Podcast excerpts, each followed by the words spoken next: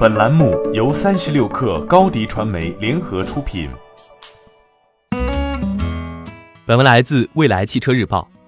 大众汽车集团旗下奥迪表示，已经和劳资委员会达成基本协议，将在二零二五年前裁员九千五百人，并简化德国两家工厂的运营。这一举措将为奥迪节省六十亿欧元，以支持奥迪向电气化与数字化转型。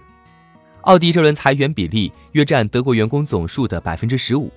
奥迪表示，裁员计划会沿人口结构曲线进行，并将推出提前退休计划。管理层也会进行相同比例的裁减。这次裁员主要为解决奥迪人员结构性问题。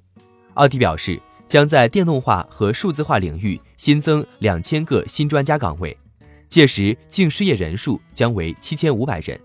这些新增岗位将优先给予奥迪内部培养的年轻人。电气化转型是奥迪未来六年的工作重点。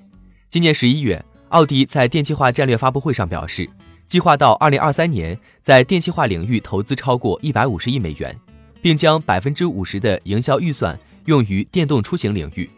到二零二五年，计划推出三十余款电动化车型，其销量将占总销量的百分之四十。回看 BBA 阵营，宝马与奔驰今年也曾为节约成本向电动化转型而宣布裁员。十一月十四号，戴姆勒宣布将削减梅赛德斯奔驰汽车超十亿欧元人力成本。九月中旬，宝马计划到二零二二年裁员五千至六千人，但九月底，宝马表示决定不再进行强制裁员计划。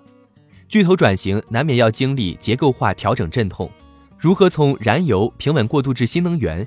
将是每家传统车企要面临的难题。欢迎添加小小客微信 xs 三六 kr 加入克星学院，每周一封独家商业内参，终身学习社群，和大咖聊风口谈创业，和上万客友交流学习。高迪传媒，我们制造影响力。商务合作，请关注新浪微博高迪传媒。